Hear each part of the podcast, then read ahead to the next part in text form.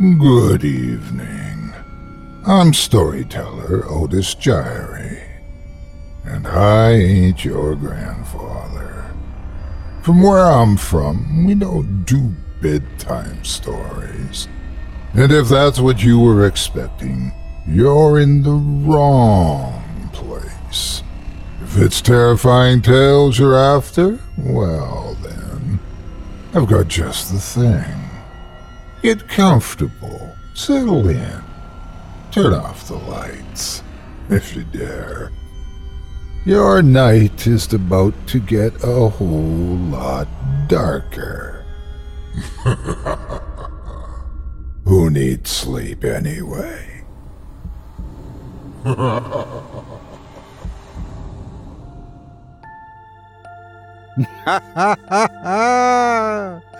Good evening. You're listening to Scary Stories Told in the Dark.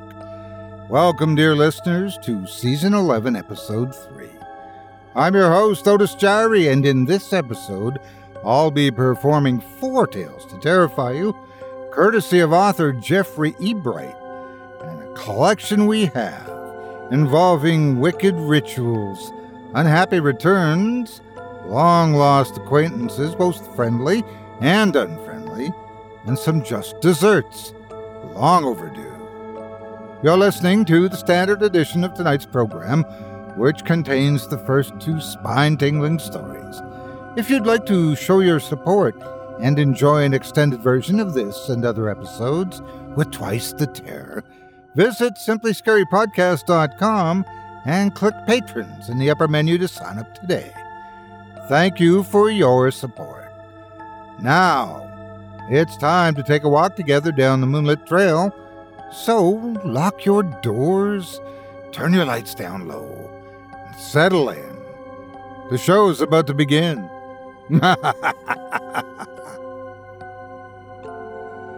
Angi has made it easier than ever to connect with skilled professionals to get all your jobs done well. If you own a home, you know how much work it can take, whether it's everyday maintenance and repairs or making dream projects a reality.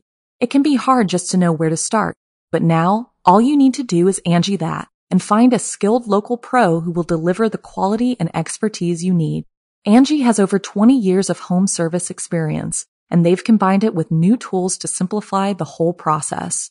Bring them your project online or with the Angi app, answer a few questions, and Angi can handle the rest from start to finish or help you compare quotes from multiple pros and connect instantly, which means you can take care of just about any home project in just a few taps. Because when it comes to getting the most out of your home, you can do this when you Angi that. Download the free Angi mobile app today or visit Angi.com. That's A-N-G-I dot com. College is a place to learn new things, gain new skills, and perhaps dabble in things we wouldn't otherwise do. But some dabbling can bring about unexpected consequences. And as one professor is about to learn, some knowledge is best left under wraps. Without further ado, I present to you The Prince.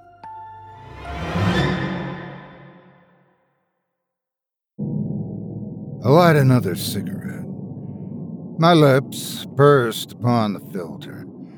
Draw the tobacco to ignite as my lungs crowd with smoke. I'd quit the habit some ten years prior due to health provocation, which may explain why I choked and wheezed through the first pack. Yet, as I remove the coffin nail from my mouth, I find I've adjusted to the cancerous smoke quite nicely after a three pack warm up. The numbness of shock still envelops my body as I stare at the cigarette staining my fingers and emitting the sickly bluish white smoke. The smoke lazily ascends my index and middle finger, twisting briefly and curling in the air before joining the smog cloud held hostage by my apartment ceiling. All the while, my mind replays the horrid thoughts of yesterday evening without abating. To see me in my present state would be alarming, to say the least, for my hands tremble with epileptic spasms, my face affixed with involuntary twitches. This doesn't even take into account the wrinkled and soiled clothing which clings to my unfed frame like an ill child to his mother's bosom, or my hair, resembling a loosely bound fodder shock, deliberately ignored for lack of usefulness. And speech would be the most damnable of all, for it would flow in disjointed sentences of a high hysterical voice, devoid of sanity and saturated in urgency. Please, uh, let me assure whoever is reading this account I am not insane. Rather, I was not insane before the events of last night. As my shaking hands pens these words, I remain unsure as to my current mental status. Of course, who among us could be stolidly confident of anything after witnessing the horror I viewed? But I digress.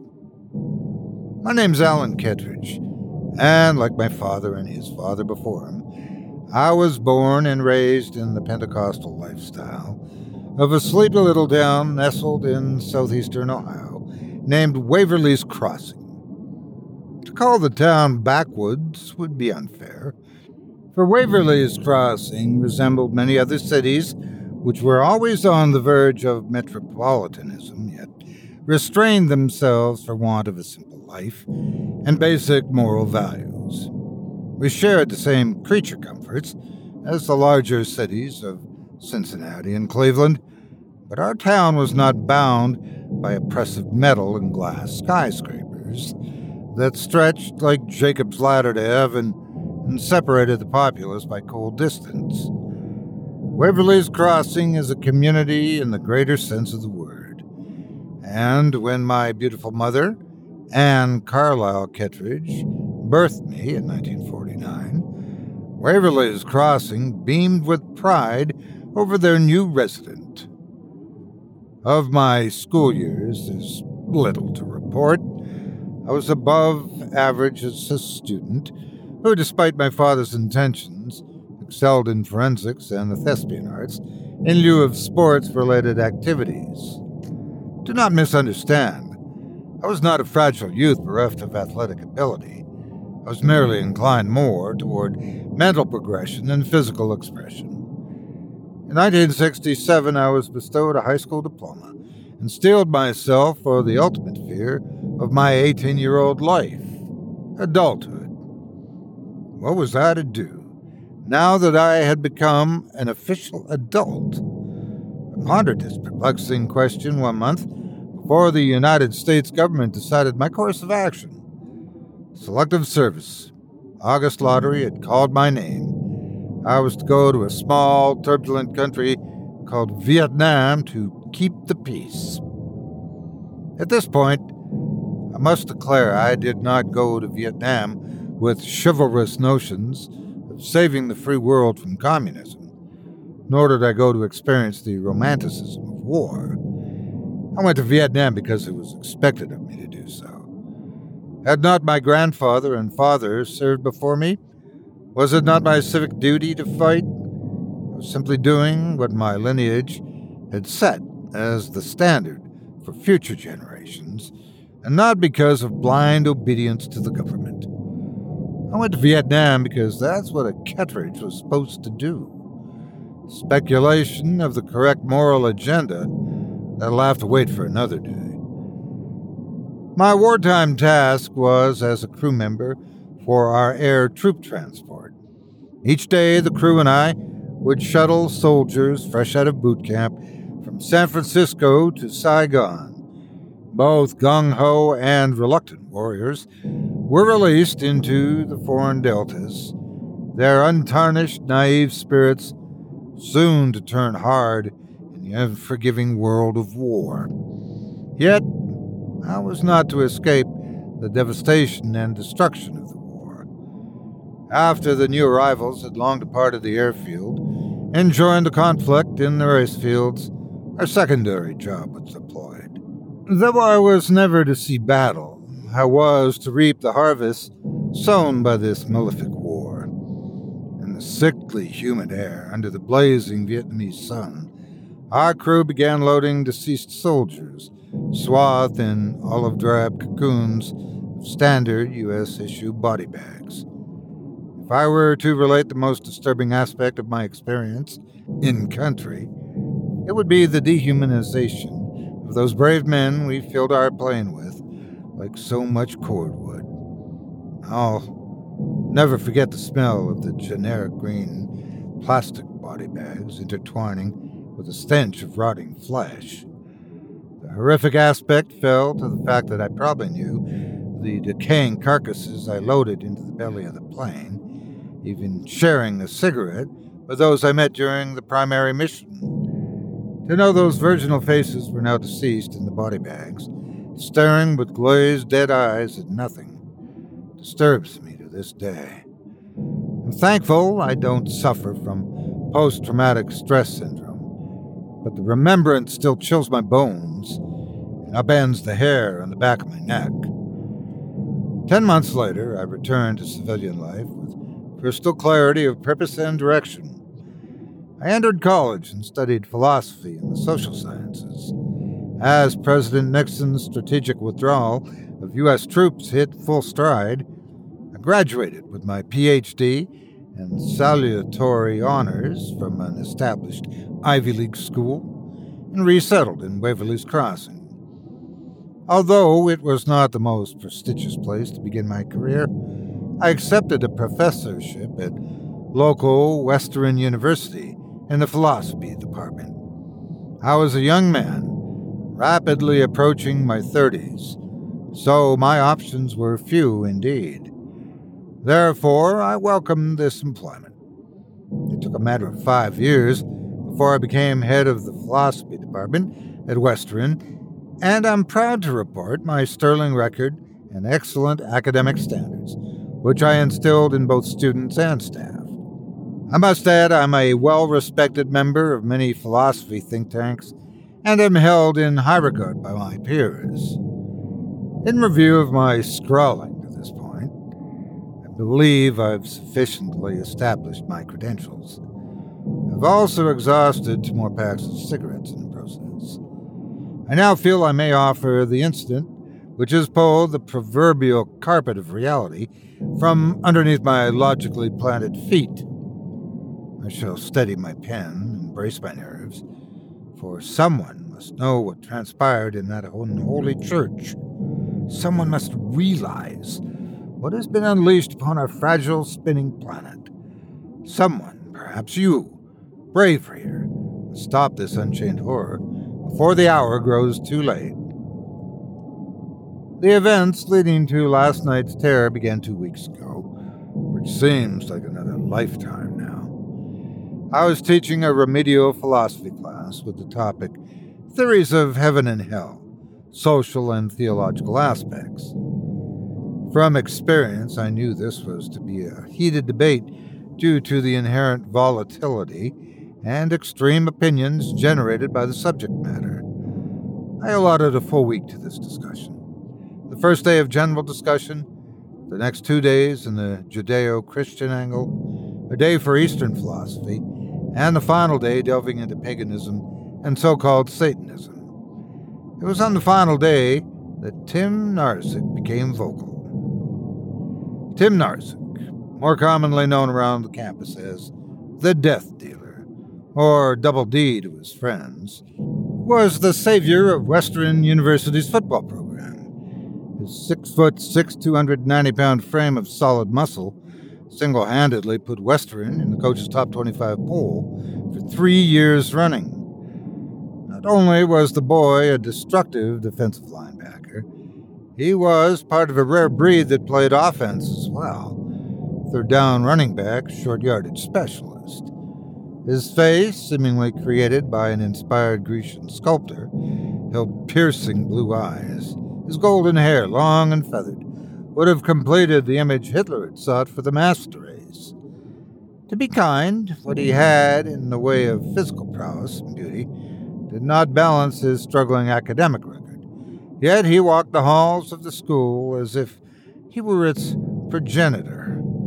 Any words spoken from his full lips seemed prepared and delivered in the execution, and were normally delivered as a rebuttal. Faculty and peers alike respected Tim Narzik, but he had few friends. I can't recall the actual tangent we'd been debating at that moment. It didn't matter. Tim Narzik's voice severed the discussion and drew all eyes to him. The prince is God, he stated cleanly. Excuse me, Mr. Narzik, I uttered, bewildered at the force of his words. The prince is God, he stated. Prince? Yes. Would you care to elaborate? I was duly intrigued. Yes. At this point, all eyes were upon him. He spoke with a reflective confidence. I was ten years old. I was diagnosed with a rare type of bone cancer. Doctors said I wouldn't make it to my 11th birthday. There was no cure, they said. Said I was terminal. I prayed to the Christ God. At this, he sneered. And it got worse. Really? I was intrigued with no words to back up my intellectual awards. Then I found a copy of the Necronomicon. Read it cover to cover, twice. Then I prayed to the prince. He heard me. He cured me. His words were like cold water in my face, brisk and stark in its content. Oh, that's not true, man, said one student. Think so? Narzik's penetrating blue eyes fixed on the boy. I went from 100 pound klutz to this. Uh, maybe you just ate your Wheaties. Another tried to joke, but the humor fell flat. It was the prince, he stated unfazed. Thankfully, the class bell sounded. The students filed out almost shell shocked by the frank admission. My psyche sufficiently rattled, I began preparations for my next class Philosophy of Modern War. I didn't notice Mr. Narzik approach the rostrum, so he startled me as he spoke once more. Professor Kettridge, I noticed the way you listened to my story. Yes? My voice was shaky for no reason. If you'd like to see for yourself, I offer you an invitation to my church Maybe you could get an opinion without being prejudiced. His smile was most disarming. Actually, my curiosity is piqued. Oh, good. My place of worship is on the corner of Delacroix and West Elm. Do you know where that is? I believe I do, Tim. My response was sluggish. Thank you for the invitation. Welcome. He let the door close behind him. A cool jetty of fear splashed my heart Yet my curious nature took precedent. Had I but known what awaited me there, I would have lobotomized my curiosity center that instant. As it stood, it still required one full week before I amassed the fortitude to sally forth. Visiting the unholy dwelling was either accomplished through sheer bravery or utter stupidity. Both terms fall to me as synonymous in hindsight. I must pause, reader, for now uh, shall I unfold the events of last night. Here, then, is the most trying part of my narration, for my cigarette cache is critically low. The crushed filters spilled over the edge of my large ceramic ashtray, like a tidal wave to a crumbling dike. My throat is severely raw, yet it does distract from the throbbing of my temples. I'll persevere because Time is of the essence. I feel the shroud of the Reaper looming over my shoulder, unwilling to barter. If only I. No. The past is now circumspect. The die is cast. The Black Night shall be revealed. The waxing crescent moon sliced luminously through the ebony sky, igniting pinpoint stars across the heavens. The fading satellite illumination cast silver fingers of moonglow across the landscape of Waverly's Crossing, creating an opaqueness and otherworldly tone to the buildings and countryside. After a laborious day of schooling, and very unwilling to retreat my divorce decreed apartment, I set upon a nocturnal drive of my hometown. The persecuting headlights released passing buildings into periphery, transforming them to phantom towers, where the unspeakable escaped moonlight. Blurred surroundings released my conscious mind, allowing my subconscious to take the wheel. The haze of non remembrance lifted as I found myself closing the car door. But I was not home. I can only assume my unthinking mind had brought me to the place I now stood, the corner of Delacroix and West Elm. My senses sharpened acutely, and all the oppressive flaccidness university activity and the subsequent car venture disappeared from and mind as I surveyed the suburban environment I'd entered. Narzik had not been exact in his directions, for the only building resembling a church was the house adjacent to the dilapidated house which rested on the intersection. Excited and anxious, I broke through the property line, demarcated by eight foot fir trees, to get my first glimpse of the Church of the Prince. Angi has made it easier than ever to connect with skilled professionals to get all your jobs done well. If you own a home, you know how much work it can take, whether it's everyday maintenance and repairs or making dream projects a reality. It can be hard just to know where to start, but now all you need to do is Angi that and find a skilled local pro who will deliver the quality and expertise you need. Angi has over 20 years of home service experience and they've combined it with new tools to simplify the whole process. Bring them your project online or with the Angi app, answer a few questions and Angi can handle the rest from start to finish or help you compare quotes from multiple pros and connect instantly, which means you can take care of just about any home project in just a few taps. Because when it comes to getting the most out of your home, you can do this when you Angi that. Download the free Angi mobile app today or visit Angi.com. That's A-N-G-I dot com. Angie's list is now Angi, and we've heard a lot of theories about why. I thought it was an eco move. Fewer words, less paper. No, it was so you could say it faster. No, uh, it's to be more iconic. Must be a tech thing. But those aren't quite right. It's because now you can compare upfront prices, book a service instantly, and even get your project handled from start to finish. Sounds easy. It is, and it makes us so much more than just a list. Get started at Angi.com. That's A N G I, or download the app today. Pristinely painted was the church, pure white coating basking serenely in the calm crescent light. A peaceful aura, akin to the flower bed of power blue tulips and snow lilies along the foundation, encircled the church with the cool comfort of a down filled blanket on a lightless winter day. Mower strokes held order across the length of the front lawn, with only the pristine sidewalk parting the well kept sea of green. The steeple spire harmoniously ascended, while visions of Christ in ornate stained glass peered from each window. The montage showed him sermonizing, him trekking to the cavalry and the bloody crucifixion. And this perplexed me. Christ represented so boldly. Was this some twisted relishing of Christ's suffering for the prince's followers? Is this a public display meant toward blasphemy? I realized it was not, for in my zealous observation, I had missed the White Yard placard on the curb. It simply read, The First Church of Christ Jesus, Reverend Dallas Kellogg, Pastor. Acidic fear coiled in my spine and waited to strike me as I crossed back through the phalanx of fir trees. Mr. Narzik was indeed accurate with his directions.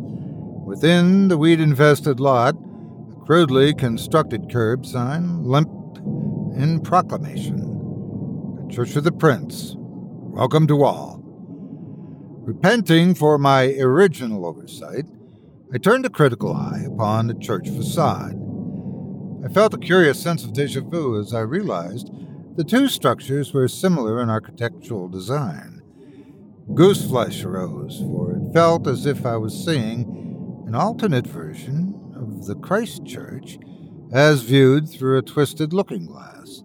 Whereas the Christ Church soothingly reflected the moonlight, the Prince Church engulfed the mercurial rays, birthing sinister shadows of malefic intent. The aura encompassing the Prince Church radiated unnatural silence as spidery, blackish green fingers of vegetation clawed the crimson brown foundation. The sweet flower aroma of the Christ Church became the fetid stench of wet earth and stinkweed in the yard of the Prince Church. An ailing spire impotently sagged from the top of the building as if repulsed from the sky. Stained glass was presented as knotty pine boards, haphazardly nailed across the windows, without a hint of light from within. My fire of curiosity sufficiently stoked, I erred towards caution and worked my way to the rear of the structure with the hope of a less conspicuous entrance. I retrieved my penlight from my breast pocket of my jacket and proceeded to scout. A rusted steel gate proved to be my only hindrance. Verdigrised and deteriorated, the gate's double pronged latch refused admittance, insofar as to make me scale the useless portal. The blame of poor upkeep could not be completely affixed to the minions of the prince, for the fence was a shield to a vast graveyard that encompassed both backyards of the churches. My miniature penlight skimmed from headstone to tombstone, glistening upon newer stones while briefly spotting the worn and less attended markers. It was then, under the mystic moonbeam, my mind's eye envisioned the struggle between the churches. I imagined the spiritual warfare waged over the decaying and lost souls located in the soil. I could visualize both theological camps forever locked in a vicious circle of death and redemption never retreating, never surrendering, never giving ground, never allowing a definitive victor. Registering this observation, I quickly set out to gain entry into the ominous Church of the Prince. Fumbling under the influx of adrenaline, my anxious hands made to open the dilapidated door of the service entrance.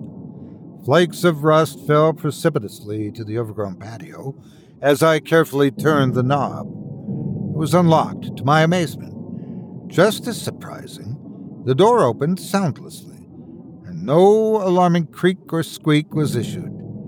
I had truly envisioned the sound effects commonly associated with horror movies, yet the door swung inward without timber. I entered with the silver moon smiling evilly upon my back. My minuscule light confirmed my suspicions. This room was once a storage pantry. 20 square foot room neatly displayed rich, unornamented robes of blood red on the right.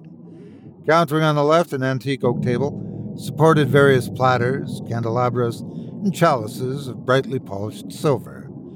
Additionally, two boxes of tapered 12 inch black candles lay motionless next to the glittering ware.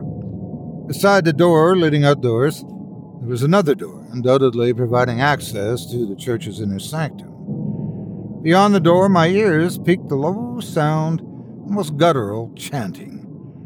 The chant was both enticing and repulsive, yet, since I detected no break in cadence, I assumed my unlawful entrance remained undetected.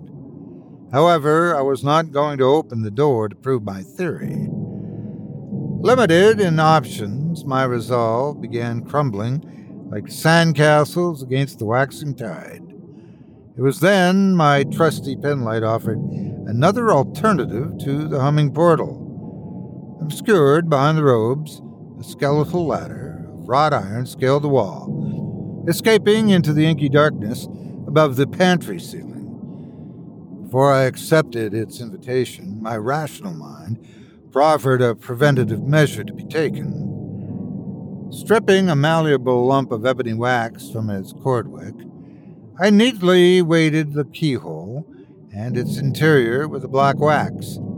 As an extra precaution, I spent what seemed hours delicately turning the latch bolt, further clogging the door's ability to grant access. If I were to be discovered, I hoped this would provide me with critical seconds for an unmolested escape into the graveyard beyond. With unexpected hurdles in place, clenched my pen light in my teeth and began ascending the stolid ladder. As I surmised, the ladder evacuated into a maintenance walkway that crossed around the interior of the church. Abandoned cobwebs, choking dust motes, and a cloying musty odor were the only furnishings here. For no particular reason, I chose the right path, with only my small halogen beam leading. Cautiously traversing the cramped walkway, I discovered a baseball sized hole in the ceiling. Undoubtedly, a light fixture once resided there, breaching the wallboard. A somber light from below filtered up through the hole, along with the faint aroma of spicy incense. I swallowed hard and proceeded to garner my first view of the congregational hall of the Church of the Prince. Approximately 150 feet in length and 75 feet in width were the temple's dimensions. Black paint inundated the walls and steeple ceiling, which made measurement difficult, if not impossible. Deep mahogany pews, upholstered in plush wine fabric, aligned six in each row with three distinctive rows. Five foot tall, freestanding silver candelabras bookmarked each entrance to the pews. Each candelabra maintained a single black candle, flickering a dark light.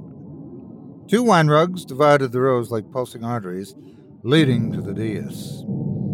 The altar itself stood four feet in height measured six feet across and was completely composed of bloodstone. Bloodstone is a jet black rock with tiny veins of cardinal red sediment running throughout. I'd never thought a geological wonder such as this could ever be termed as sinister.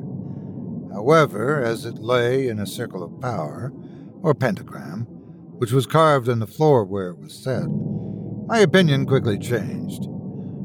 The finishing touch had shining silver braziers just outside the circle at each star point, lazily churning out the heady incense I previously detected.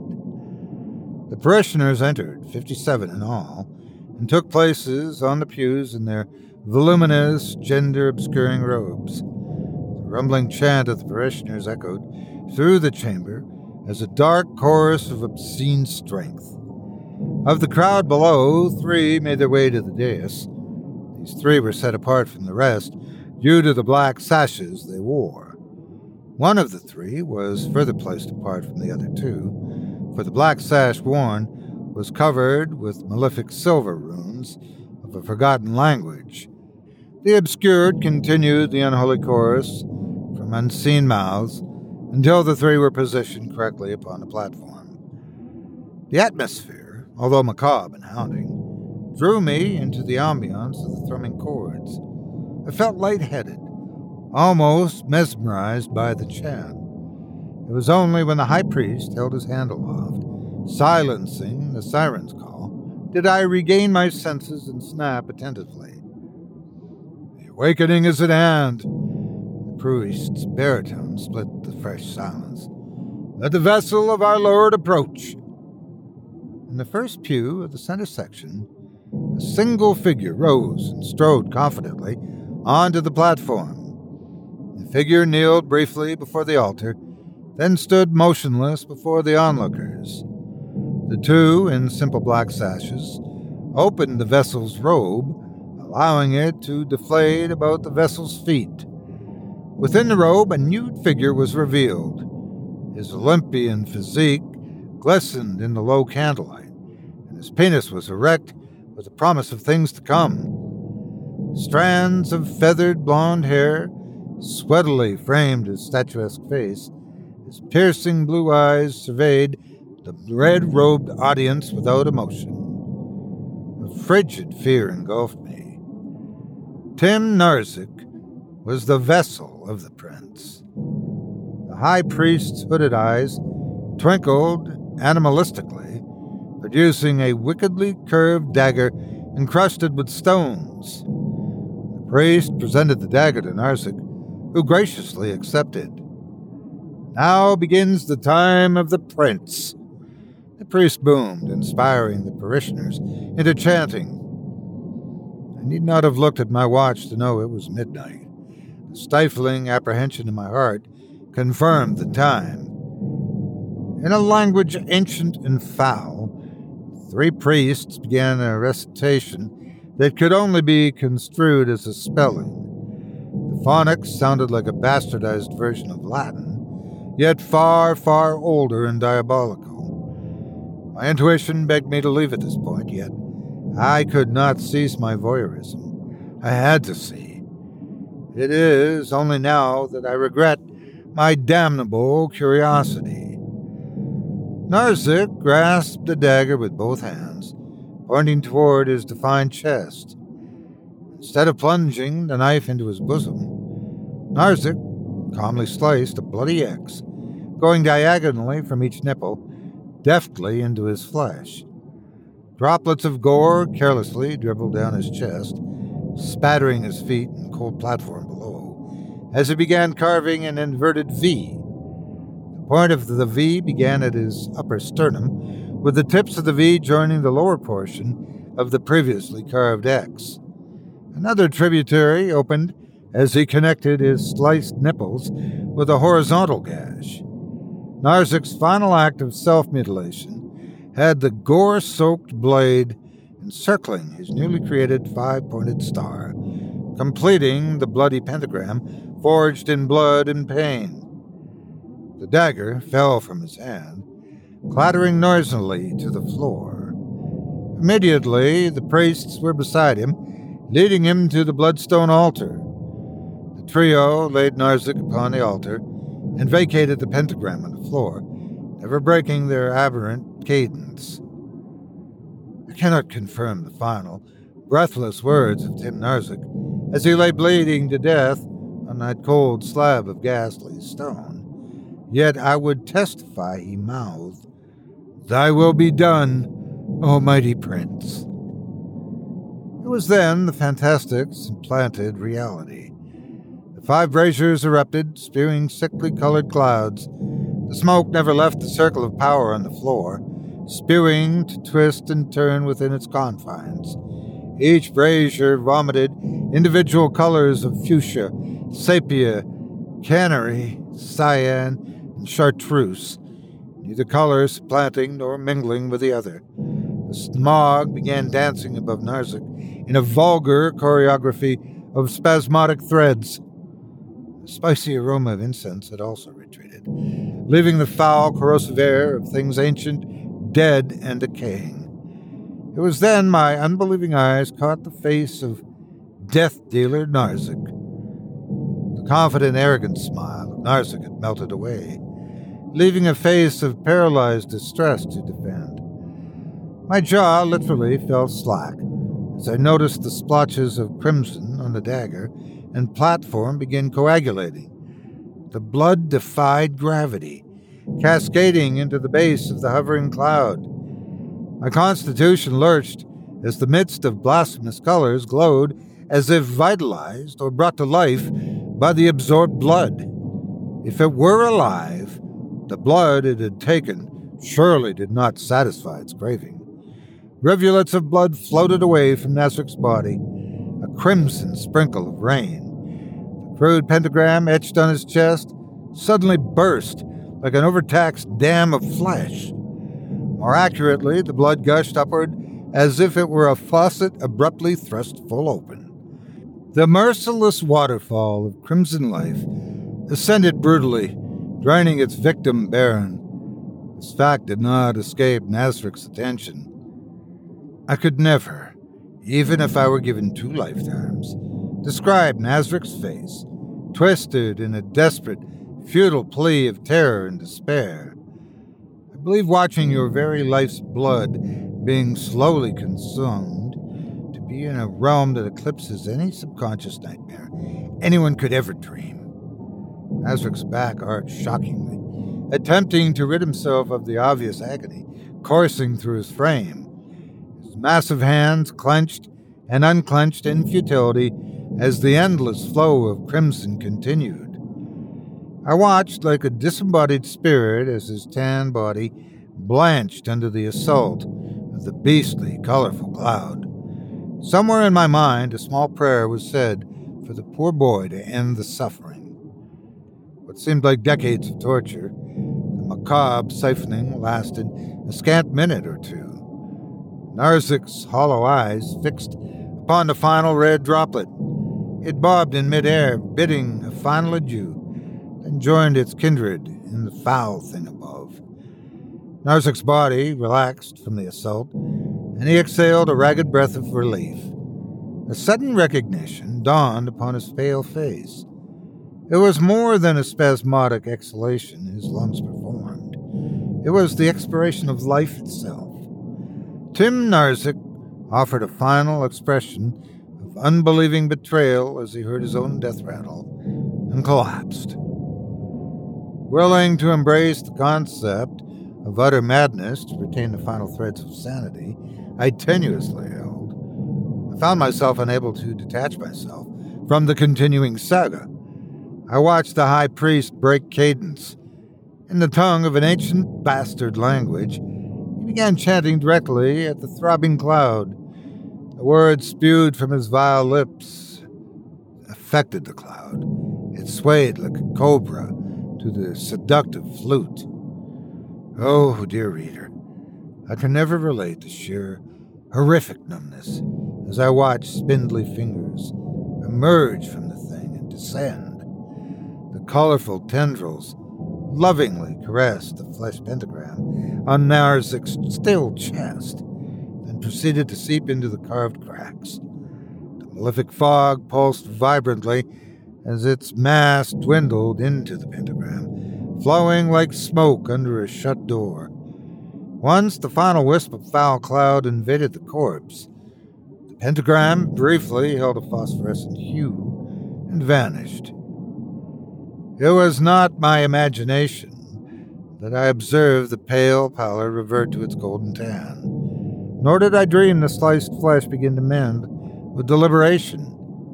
Neither did I imagine the carved flesh disappear, leaving a clean, rugged chest. However, I pray that I dreamt the sight of Narzik's dead corpse sitting upright, issuing slight wisps of colorful vapor from the mouth. The thing that was not Narzik, disoriented in its new form, glared about the church in bitter unremembrance. Corpse swung its feet haphazardly over the altar and to the floor, babbling cryptic thoughts to itself. It walked with toddler steps, then matured its gait. With the improvement of the physical, its speech seemed to progress.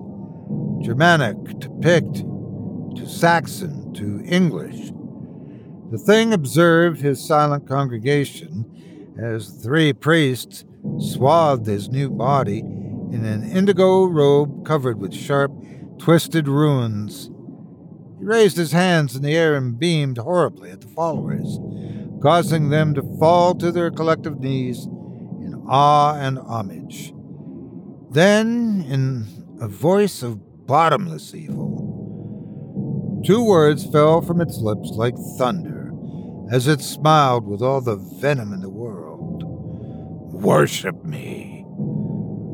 My fragile intellect became a pane of glass, with its words striking me like a brick.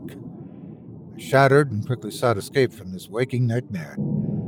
I don't recall where I received the bruise discoloring my left cheek, nor can I explain the gash now clotting on my right forearm. The incident I can relate is the cursing and abuse heaped upon the wax door by the followers of the prince as I made my way to freedom. Happily drew a breath of the outdoors and smiled at the release. Then I froze. Warm urine flowed serenely down my trouser leg, pooling in my loafer and puddling underfoot. Terror, brisk and uncontrollable, constricted my windpipe like a Perseus gazing into Medusa's scaly face. How I would have welcomed turning to stone. Instead, the deep blue eyes of a dead man pierced my soul with a razor blade stare. In that instant, I knew the dead eyes of Tim Narzik were alive as the Prince of Darkness. Our gaze locked for an eternity. My mind purged itself of all memories, all wisdom, all dreams, all possible futures. I felt rigor mortis creep into my bones as the prince held the grin of a Cheshire cat on his stolen face.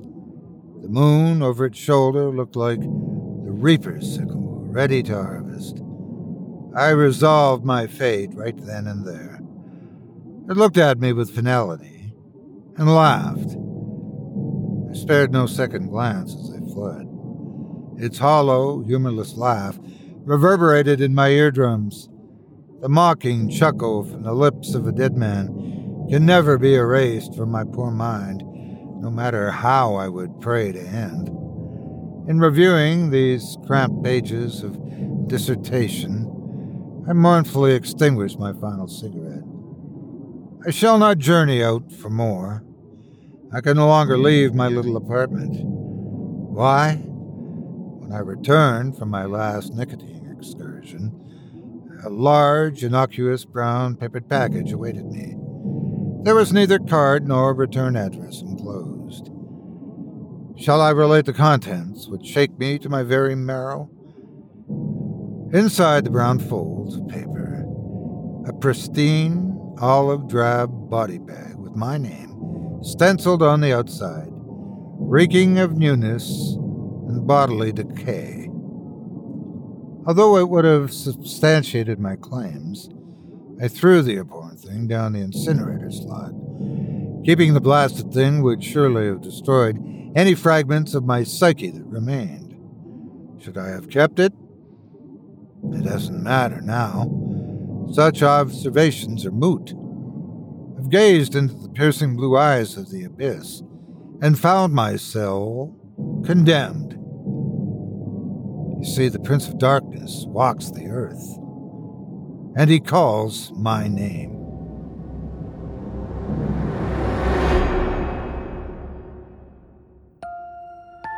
I hope you enjoyed The Prince by Jeffrey Ebright, as performed by yours truly. If you enjoyed that tale and would love to read more from tonight's very talented feature author, you can help support him by visiting simplyScaryPodcast.com slash Jeffrey Ebright. That's simplyscarypodcast.com slash J-E-F-F-R-E-Y dash E-B-R-I-G-H-T.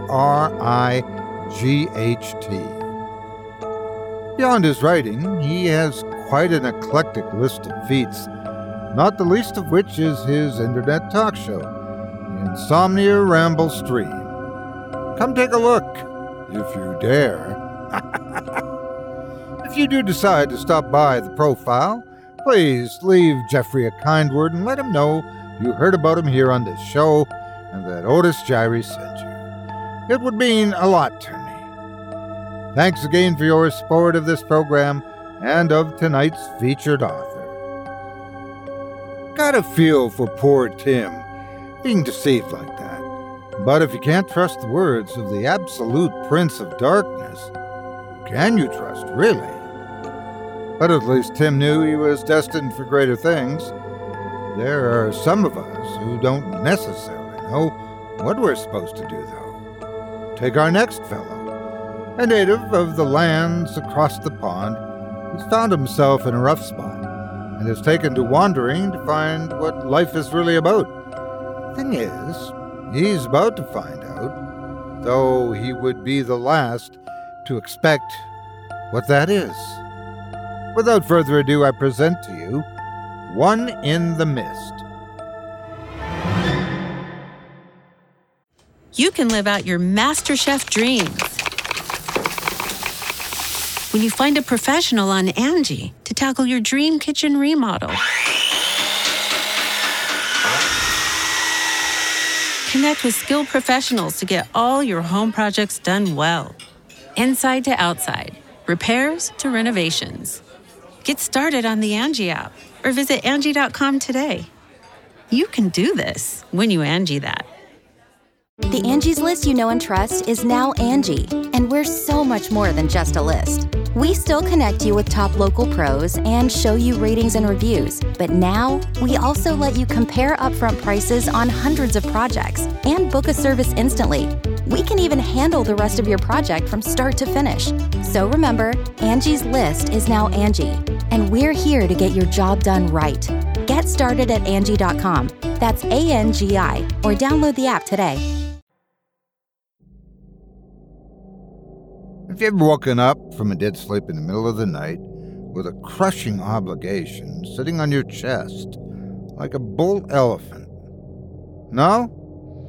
Me neither. My sleep is never clouded with vivid dreams or horrific nightmares. To me, it's simply a function of resting, nothing more. And that was the problem with my entire life. One morning, I awoke to the dismally cloudy sun pushing dull light through my window, feeling as if the entirety of my life only existed in wasted moments.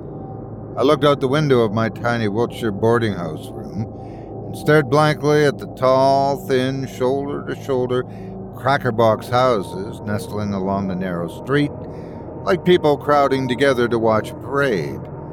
The expressions of the buildings mirrored the people who moved across the pavement. Slow, passive, and blank like prisoners of war after capture. In the boredom, I began to wonder what had I done with my life? Where were my shining achievements? I'm not saying I had to find a cure for cancer, but I hadn't done anything close to a legacy. It's like waking from a coma after decades had passed, and everything had just gone about its business without any regard to me. Yet my hands weren't completely clean in this whole non involvement with living. In the words of the immortal philosopher Jimi Hendrix, it's such a shame to spend the time away like this, existing. That was me in a very uncomfortable nutshell. Since I had no family left, the ties to Wiltshire could easily be severed. There was literally no reason for me to stay here. With the blur of my life stuck in my head like Excalibur in the stone, I gave notice to my job, pawned off some family heirlooms. I didn't have anyone to pass them down to, so I might as well let those old relics work for me, for a tidy sum. I did keep a few things for sentimental and financial emergencies, and I packed up my essentials into my trusty rucksack and bid my village a fond goodbye while waving hello to a new adventure. That was three years ago. In keeping with my previous boring existence, I did nothing remarkable. At least I don't remember doing anything remarkable. My brain never seemed too keen about memory retention. I traveled the width and breadth of the United Kingdom, from Britain to Scotland to Wales, and a short jaunt over to Ireland. I walked the aisle like Caine in that old kung fu TV show from America. I saw some tourist spots, had a few rows, had a few more pints, which might explain the reason for getting into a few rows in the first place. When I wasn't getting some sleep in a smelly hostel, I camped under the stars. Unfortunately, the journey wasn't without the lovely English rain that followed me throughout most of my trek. Compared to the industrial grime of the bigger cities, I really enjoyed the small towns and villages. It was like stepping back a hundred years into the past. No hustle, no bustle, no motorways choked with cars. You could call it the simple life, but the stories I collected in the colorful taverns and pubs along the way were priceless to me. I made my way to a little village in Cornwall, so close to the coast could hear the ocean waves lap the shore. In the distance, I could see what looked like a dilapidated stone structure perched on a cliffside overlooking the channel, possibly a tower to a once majestic castle. It now stood neglected and abandoned in the receding rays of vivid orange sunlight. Thick, surly vines climbed the walls as if nature had challenged and won against the castle stones. I can't say if it was the setting sun or my partial exhaustion from traveling, but for the briefest of moments I thought I saw a figure standing by the ruined castle tower. Unfortunately, I was too far away for any real details. All I could make out was a long gray cloak, or possibly a gown, that seemed to flow with the ocean breeze. I shielded my eyes against the warm sun and tried refocusing. The figure had vanished. I shrugged it off and made a mental note to see what that was all about in the morning. Since the sun was rapidly dipping behind the rolling countryside, I opened the creaking door to Archie's Tavern. Hopefully, food and lodging would be found in short order. The tavern was standard fare. A small bar guarded the shelves of liquor on the back wall. Pipe and cigarette smoke mingled in the air with the faint smell of fryer grease. Decorations, yellowed by time and nicotine, clung to the walls depicting various village happenings throughout the years. More from boredom than anything else, the patrons' eyes followed me to the bar and tried acting as if they weren't interested in this stranger. Only the swaying man at the fruit machine didn't offer me a glance. The barman looked me up and down as he shuffled beer mats for no particular reason. He placed a relatively clean beer mat in front of me and set the remaining stack under the bar. What can I do for you? His voice was authoritarian but friendly. There were the obvious signs he enjoyed tossing a few back by the reddish nose and earlobes. He was stout, more poly than rollery, and he kept himself decently groomed with a clean shaven face and graying black hair. His green eyes had the look of a man who enjoyed the victories of life instead of allowing the dimness of defeat to creep in. Then again, it might have been unlimited access to bitters. Well, I'm looking for a bit of food and spirits and then a reasonable B&B for the night. That I can help with, lad. The barman smiled knocked on the pitted bar top. To answer your last question first, Mrs. Penrose is three doors down. She'll rent you a nice little flat for 15 pounds a night. She'll give you a discount if you let her sniggle for a tick. Someone slurred from one of the tables. Most of the patrons gave the comment a modest chuckle. We got fresh fish cakes and chips. Decent? Well, it's hard to bollocks up chips, the barman shrugged. Fish cakes are made by my wife every morning. They're not horrible. Until the next day, when you can't get off the toilet, called another patron. This response elicited peals of belly laughs. Shut it, you plonker, the barman growled back. That tab of yours will be due in full at the end of the night. I'll try and order. In my travels, I'd like to think I've already had the worst of worst. I'd developed an almost morbid fascination with anything labeled the worst. To date, I still hadn't discovered anything so brutal that I couldn't confidently categorize it as a truly culinary biohazard. Well, except for a particularly ghoulish blood sausage I ate in London, which laid me up in hospital for five days. I'll get to it directly, but first, I snatched up a glass from the shelf. Fan of bitters, or would you prefer some made right here on the premise cider? He thrust a hand toward me. I shook it. Archer's my name, and brewing's my game. His smile got wider. And for three pound ten, it's a proper deal. Finally, something truthful came out of his mouth. Shot one of the patrons. The others shared another chuckle. I think I'd fancy some cider. I put a ten pound note on a bar top that had seen better days. He continued to grin as he slid the pint glass under one of the pub's two taps. With a brief gurgle and lurch, dark amber liquid slowly filled the glass. I could tell he was more used to pouring bitters, as he kept the glass at an angle to the mouth of the tap, but there was very little foam to be seen. So, where do you usually hang your hat? Wiltshire, but I've been traveling for a while. On holiday? Well, you could say that. I didn't want to be standoffish, but a traveler on their own becomes a target in some places. Got a couple days before it's back to the salt mines. They mine salt in Wiltshire? An eavesdropping patron asked. Your ears to yourself, Owen. Archie barked at him before presenting me with a slightly overfull glass of cider. Let's see if this helps round out the journey. I call it the Banshee's Brew. I took one drink, then a second, and a third before I spoke again. Archie, the barman, and the whole pub waited breathless for my verdict. This is outstanding. What's your secret? It sure ain't his technique, taunted a patron. Archie offered a scowl at the patron, then turned back to me with a restored smile.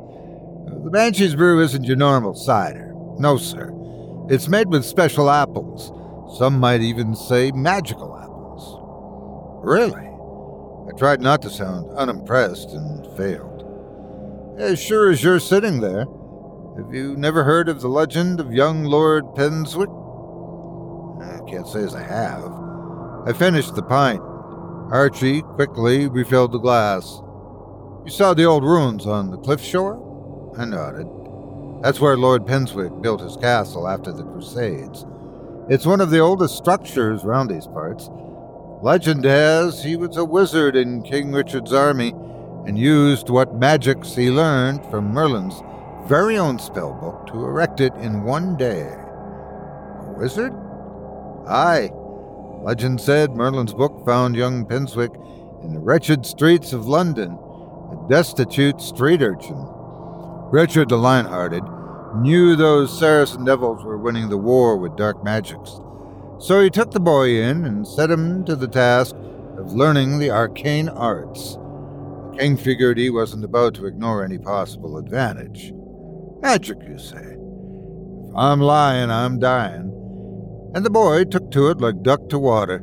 Penswick became the greatest white magic practitioner and swayed many battles with his power. With the crown victorious in the Holy Land once again, Richard returned to England and left the task of routing the dark skinned savages to Penswick and his regiment. And that's where the ghost in the ruins comes from. I'm getting there, Archie grumbled, and drew me another cider. The impatience of youth. Get to it, Archie. Sod off, Reg. This is my story to tell. If you'll keep all your mouths closed. You were saying. I tried to get him back to the topic. Where was I? He tapped the bar top for a moment. Oh, yeah. It was at the end of the campaign, and Penswick, no older than yourself, mind you, was given the task to clear the countrysides of the Holy Land of any Saracen resistance. One particular night, his army came across a group of warriors led by a wise old Saracen chieftain. Penswick found them bloody and beaten and refused to put them to the sword. For the mercy he showed, the chieftain gifted Penswick with his most cherished possession, his daughter Baha. Legend says she was a woman of unrivaled beauty, and both immediately fell in love. I wouldn't think a Saracen wife or practicing witchcraft sat well with the church and it didn't get over with Penswick's betrothed Esther either.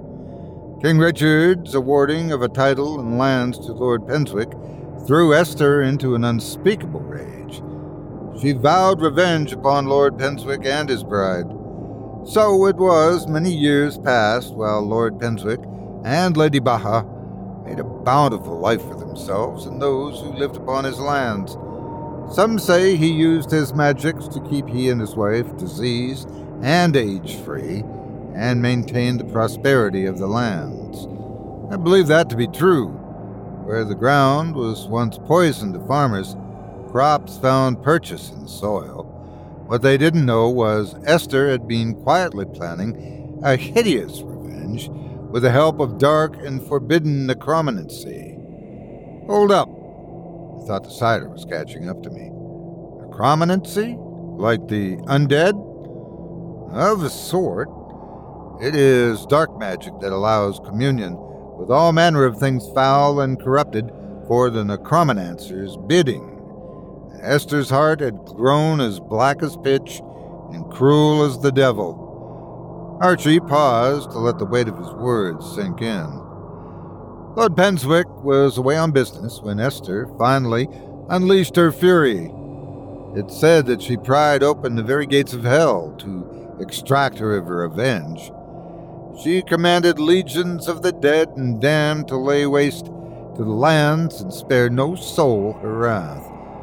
The only person not spared a quick death was poor Baha. Esther took her time, torturing Penswick's true love ways I can't even begin to imagine.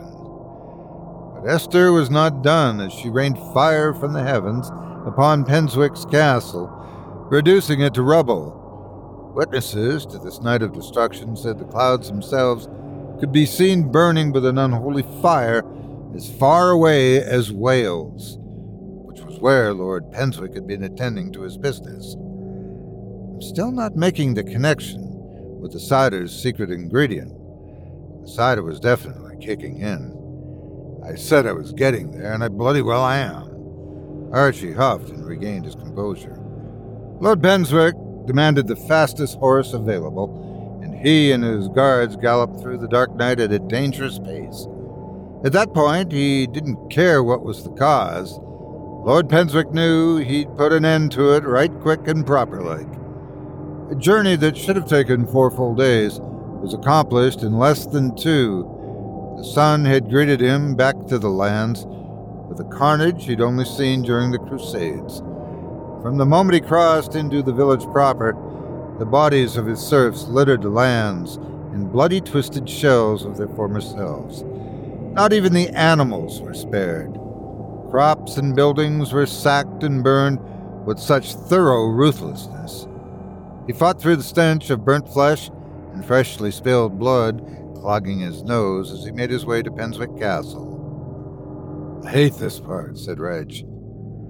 I should think the heavens themselves shook that day under the weight of Lord Penswick's crushing sorrow as he held the tormented and violated body of his dark skinned love.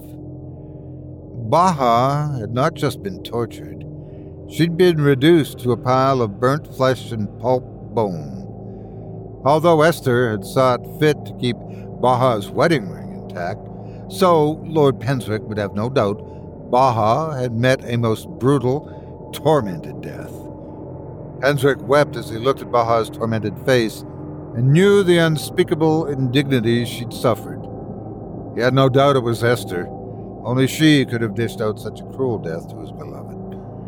Lord Penswick swore an oath at that very moment that his magic would see to justice for his beloved. Revenge! Owen yelled. Bloody right, Reg added. But Penswick didn't have long to wait. Under the light of the next full moon, Esther the Hag returned.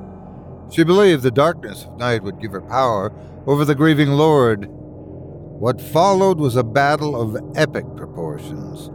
Lord Penswick had created artifacts that laid low her evil forces, leaving only their personal magics to win the day. Once more she rained unholy fire from the skies, swallowing him whole. Her folly was being unable to resist seeing her handiwork up close. When she was close enough to touch, Lord Penswick summoned his waning strength and wrapped a righteous hand around her throat. He unloosed his most powerful curse and cast her into the ocean for all of eternity. Before Lord Penswick wandered off to die from his wounds, he used the last of his magic to bless Baha's garden as a reminder to all that love can never truly be extinguished. And make your cider from the apples grown in Baha's garden, right? Exactly. Archie slapped the bar top. Bollocks. What? Was generally astonished by my words. Hags, banshees, demons, undead? Seriously, you need a Jimmy bar to fit any more cliches into the story. This has to be the most creatively unoriginal way to present a fictional backstory. And for what? To sell a few pints of cider to people on holiday? Do I need to mention that hags are German in origin? How about banshees coming over from Irish mythology? And the whole magical fruit bearing tree? That comes out of, take your pick, Greek or Persian lore. Even the Christians could make a case for that one. At least demons are myth neutral creatures. Maybe you put them in for the benefit of Swissificationers. Oh, but let's get the Americans involved with their zombie fascination. Honestly, I have no idea this was a British folktale if you hadn't wedged in the Crusades and Merlin. You've really covered your bases for all travelers, haven't you? I know times are tough, but do you really need to invent an outlandish story around the mystical apples to make a pound? By any chance, do you have some magic beans lying around in the back for purchase too? Pure nonsense. I could see the barkeep's face getting redder and redder the more I talked. He picked the 10 pound note off the bar, walked to the register, rang up my purchase, and slapped my change down in front of me. Kitchen's closed. Miss Penrose is three doors down that way. Now kindly piss off. I lifted myself from the bar stool and found the cider had more effect on me than I thought. I straightened myself, picked up my pack, and headed out the door. I took small consolation that I didn't get into a fist fight as I staggered toward the B&B. A light fog had begun to filter onto the cobbled streets, with the flickering gas lamps giving an eerie sway to the buildings and vehicles. I marked it up to the influence of spirits and stories about spirits, and continued onward. My temporary sleeping quarters were, to be generous, rustic. Was more of a glorified hostel single suite, complete with a mirrored washstand to make up for the fact that a common toilet was located at the opposite end of the hall. I couldn't care less about my surroundings as I flopped onto the creaky bed. Hopefully, I would get the energy to get out of my clothes soon. I didn't.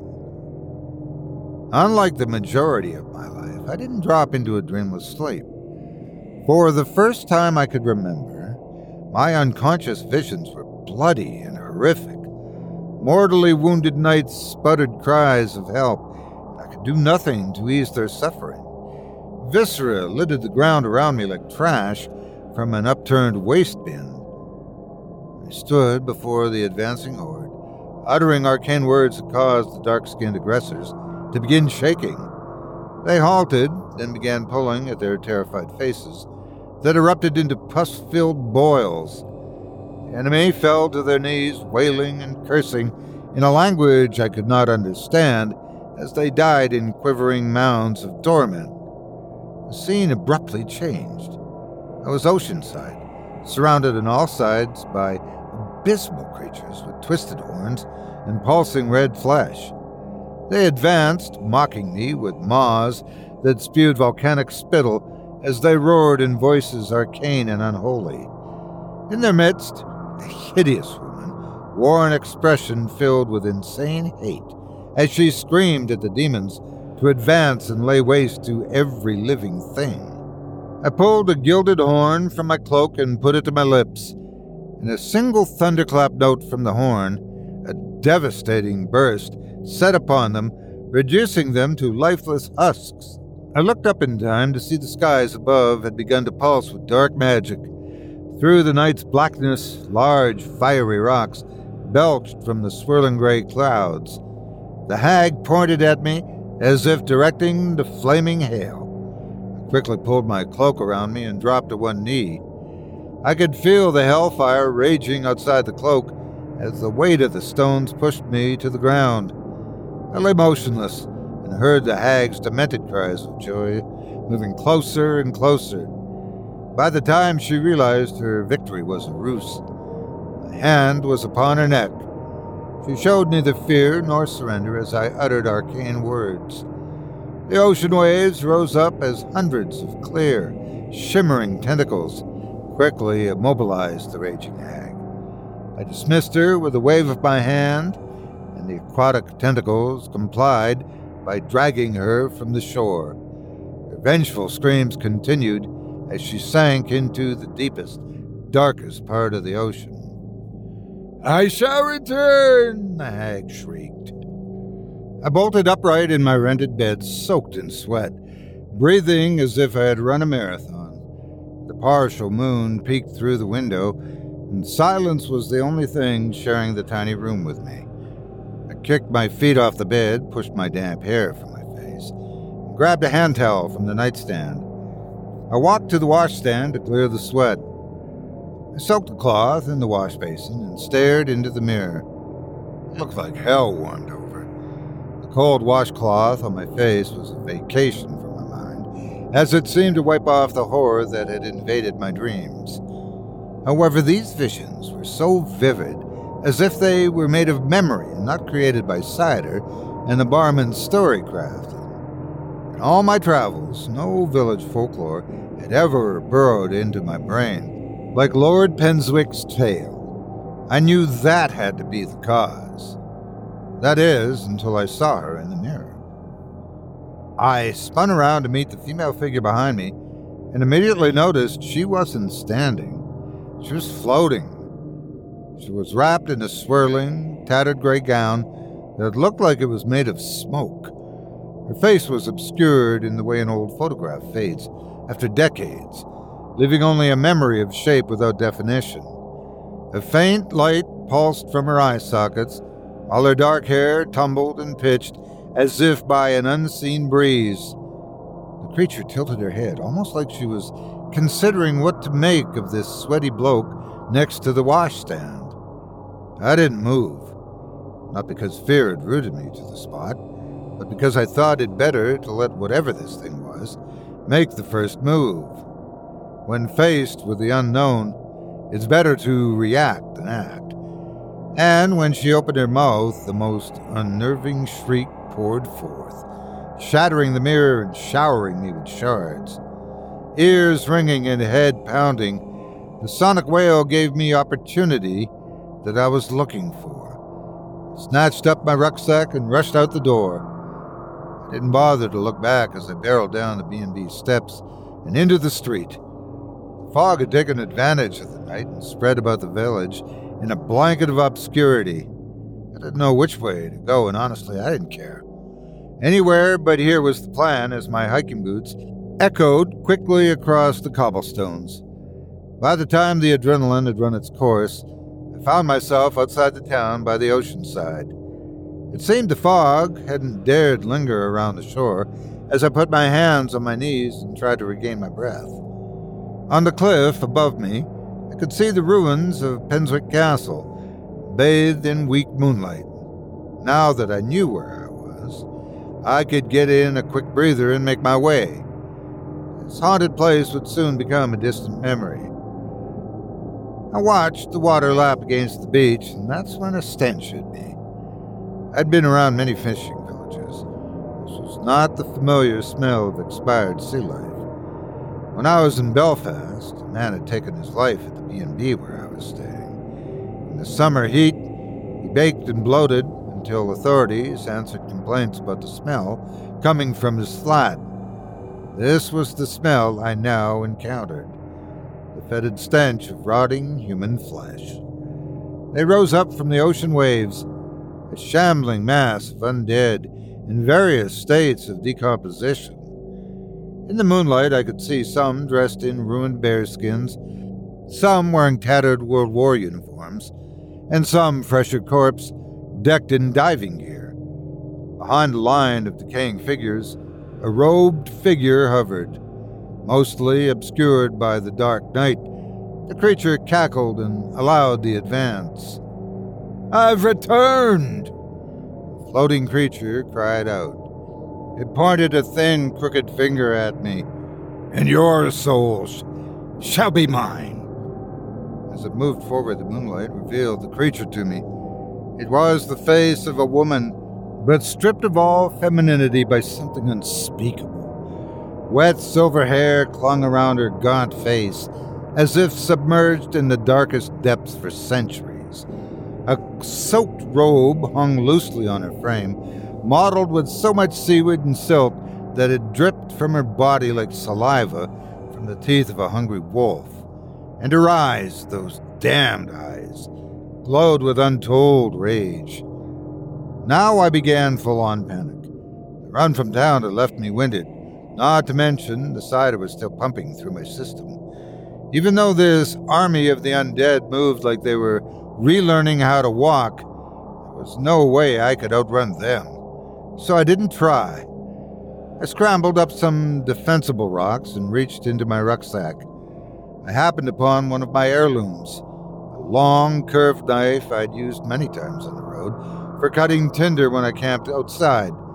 Supposedly had been forged in the Dark Ages, but it was as sharp as any knife I'd ever owned. Also, it seemed rather fitting this blade came from the Dark Ages, because I didn't think my life could get any darker. The undead clawed desperately at me with their wet, rotted fingers as their teeth chattered like starving animals. My knife turned grasping hands into stumps in short order, but I knew I couldn't keep this up forever. Was only a matter of time before the foul smelling horde overwhelmed me. Sure enough, one of the undead creatures hooked my pant leg, and my balance on the rocks was lost. I tumbled into the crowd. Their grotesque flesh and muscle felt like an old pudding that had been left out too long. My fingers easily sank into their fetid flesh with little effort. Had I not been in full on panic mode, I would have emptied my stomach. Luck allowed me to keep hold of my knife, but the rotting fingers would eventually tear me to pieces. He's mine, called their mistress. Only I shall take his life. Her words did nothing to reassure me as I continued to swipe at the decomposing masses. Suddenly, I heard the call of a hunting horn, followed immediately by a blast of concussive force that sent the uncoordinated legion hurtling away from me. The force of the blast was so powerful that it literally caused some of the undead to fly apart. I gained my feet and wiped away the sludgy undead viscera from my face. Apparently, I'd been at the center of the blast, yet suffered no damage. For a moment, I was awestruck by the rotted body parts that littered the entire beach. Foreign whore! The hag lifted her hand skyward. As she pulled it down, bolt of amber lightning struck Penswick Castle. For a brief instant, I saw a figure standing atop the rubble. After the devastating flash, the figure had vanished. Everything had now become crystal clear to me. Everything. Oi, forget about me?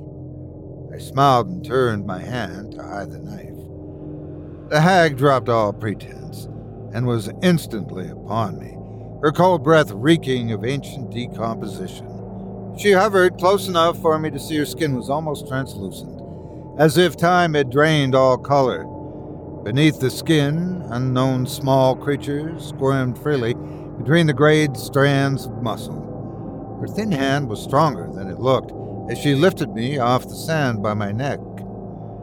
No, I've not forgotten about you. She licked her lips with a discolored tongue. Only one mistake was made last time, Hag. My face shone a confident smile in the pale light of the moon. Wait, that face. I. Plunging the blade under her chin abruptly, stopped the hag's words. Her expression of discovery was quickly replaced by shock as the penetration made a squelching sound, like a screwdriver piercing an overripe cantaloupe. The sharp edge slid effortlessly into her ancient flesh and embedded somewhere deep within her demented brain. I twisted the knife for good measure and felt cold, black blood gushing down the handle. Her fiery eyes registered the killing blow with a small amount of surprise and a larger portion of hate before extinguishing. Her corpse cushioned the landing when we fell to the beach. However, something told me that this wasn't quite done. Proper care was demanded. The blade made the job of decapitating the hag easier than I had thought. I held her head and stared at eyes that had held an unquenchable madness for hundreds of years, and for a moment, a brief splash of sympathy touched my heart. For an even briefer moment, I considered who would clean this beach scattered with undead carnage.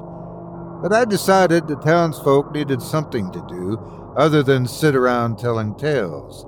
Besides, I had something more important to attend to. Hiking up to the ruins of Penswick Castle, the first thing I saw in the moonlight was a lush garden thriving on the rocky ground. I also noticed the lightning scorch marks on the stone. Although the castle had been razed hundreds of years prior, the foundation and main structure looked solid. Seemed to be free of vandalism, as if respected and protected by the villagers throughout the ages. I walked through the main entrance and found the gutted interior of the main chamber, lit in soft candlelight. A figure dressed in gray robes floated softly in the center of the hall, her face now detailed and as beautiful as I had remembered it. My lord, she held out an ancient leather bound tome with a gilded hunting horn resting atop it. I dropped my rucksack, letting it clatter to the stone floor, and placed my hand on her cheek. My beloved Baha, I am home.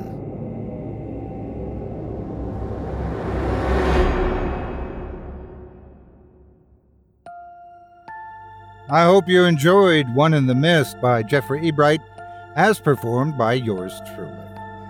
If you've enjoyed what you've heard tonight, I'd like to remind you one last time that tonight's featured author can be found by visiting our website. Just visit simplyscarypodcast.com slash Jeffrey Ebright.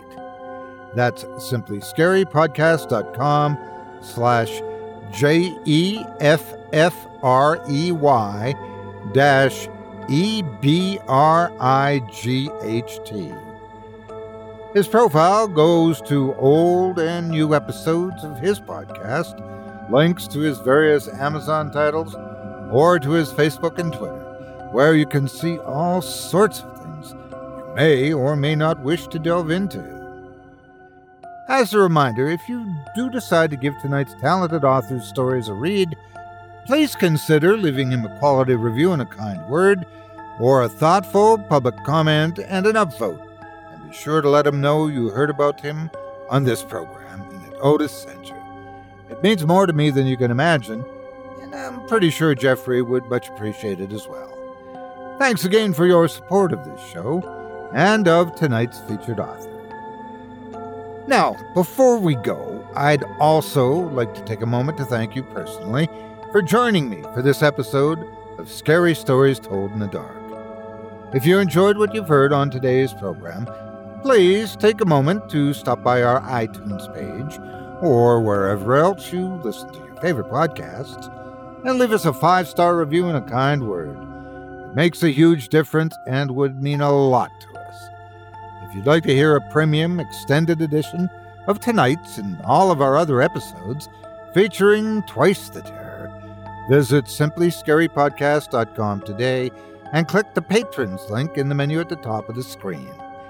You'll find yourself at chillingtalesfordarknights.com, where you can purchase season passes for this podcast and our other quality storytelling programs. Or become a patron for as little as $5 per month and get access to our entire audio archives dating back to 2012, all of it ad free. If you happen to use Facebook, Twitter, Instagram, or YouTube, Follow and subscribe to Chilling Tales for Dark Nights there, where you'll get all of our latest updates and new releases, and have the chance to interact with us each and every week.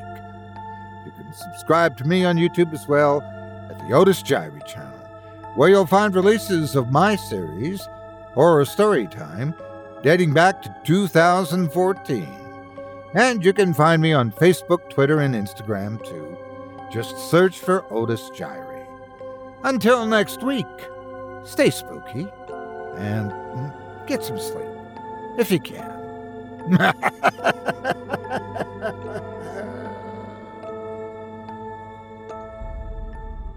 Thanks for listening.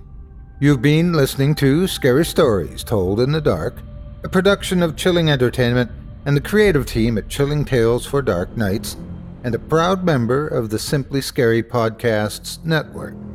Visit simplyscarypodcast.com today to learn more about our network and our other amazing storytelling programs. Tonight's program was hosted and its featured stories performed by yours truly, Otis Jiry. Selected stories have been adapted with the kind permission of their respective authors. Original music provided by Luke Hodgkinson and Jesse Cornett. Sound design and final mixing and mastering provided by executive producer and director Craig Groshek. Program's artwork and logo by David Romero. If you're looking for some fresh tales on a daily basis while waiting for the next podcast, check out my YouTube channel, the Otis Jiry channel, and my extensive collection of narrated tales there. Simply search on YouTube by my name and you'll find me. And don't forget to subscribe and press the bell notification icon to get my latest releases. Got a scary tale of your own that you'd like performed? I take submissions. Email it to me today at otis at simplyscarypodcast.com to have your terrifying tome considered for production in a future episode of this show. That's O-T-I-S at simplyscarypodcast.com. If you've enjoyed what you heard on tonight's program and are joining us on your favorite podcast app, subscribe to us to be sure you never miss an episode and leave a five star review and a comment. Your feedback means a lot to me. You can also follow Chilling Tales for Dark Nights and yours truly on Facebook to connect anytime and get the latest updates on this and other programs and my channel.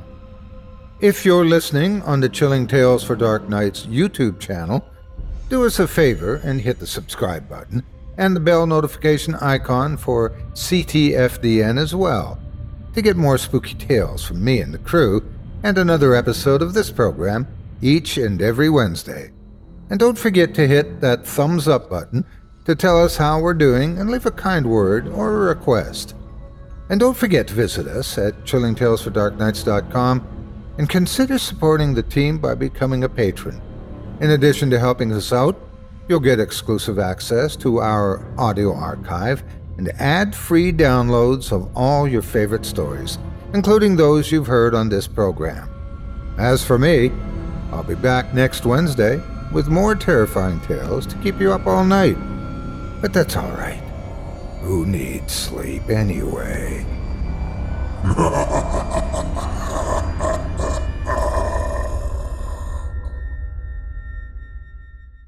Angi has made it easier than ever to connect with skilled professionals to get all your jobs done well. If you own a home, you know how much work it can take, whether it's everyday maintenance and repairs or making dream projects a reality. It can be hard just to know where to start, but now all you need to do is Angi that and find a skilled local pro who will deliver the quality and expertise you need. Angi has over 20 years of home service experience and they've combined it with new tools to simplify the whole process. Bring them your project online or with the Angi app, answer a few questions, and Angi can handle the rest from start to finish or help you compare quotes from multiple pros and connect instantly, which means you can take care of just about any home project in just a few taps. Because when it comes to getting the most out of your home, you can do this when you Angi that. Download the free Angi mobile app today or visit Angi.com. That's A-N-G-I dot com.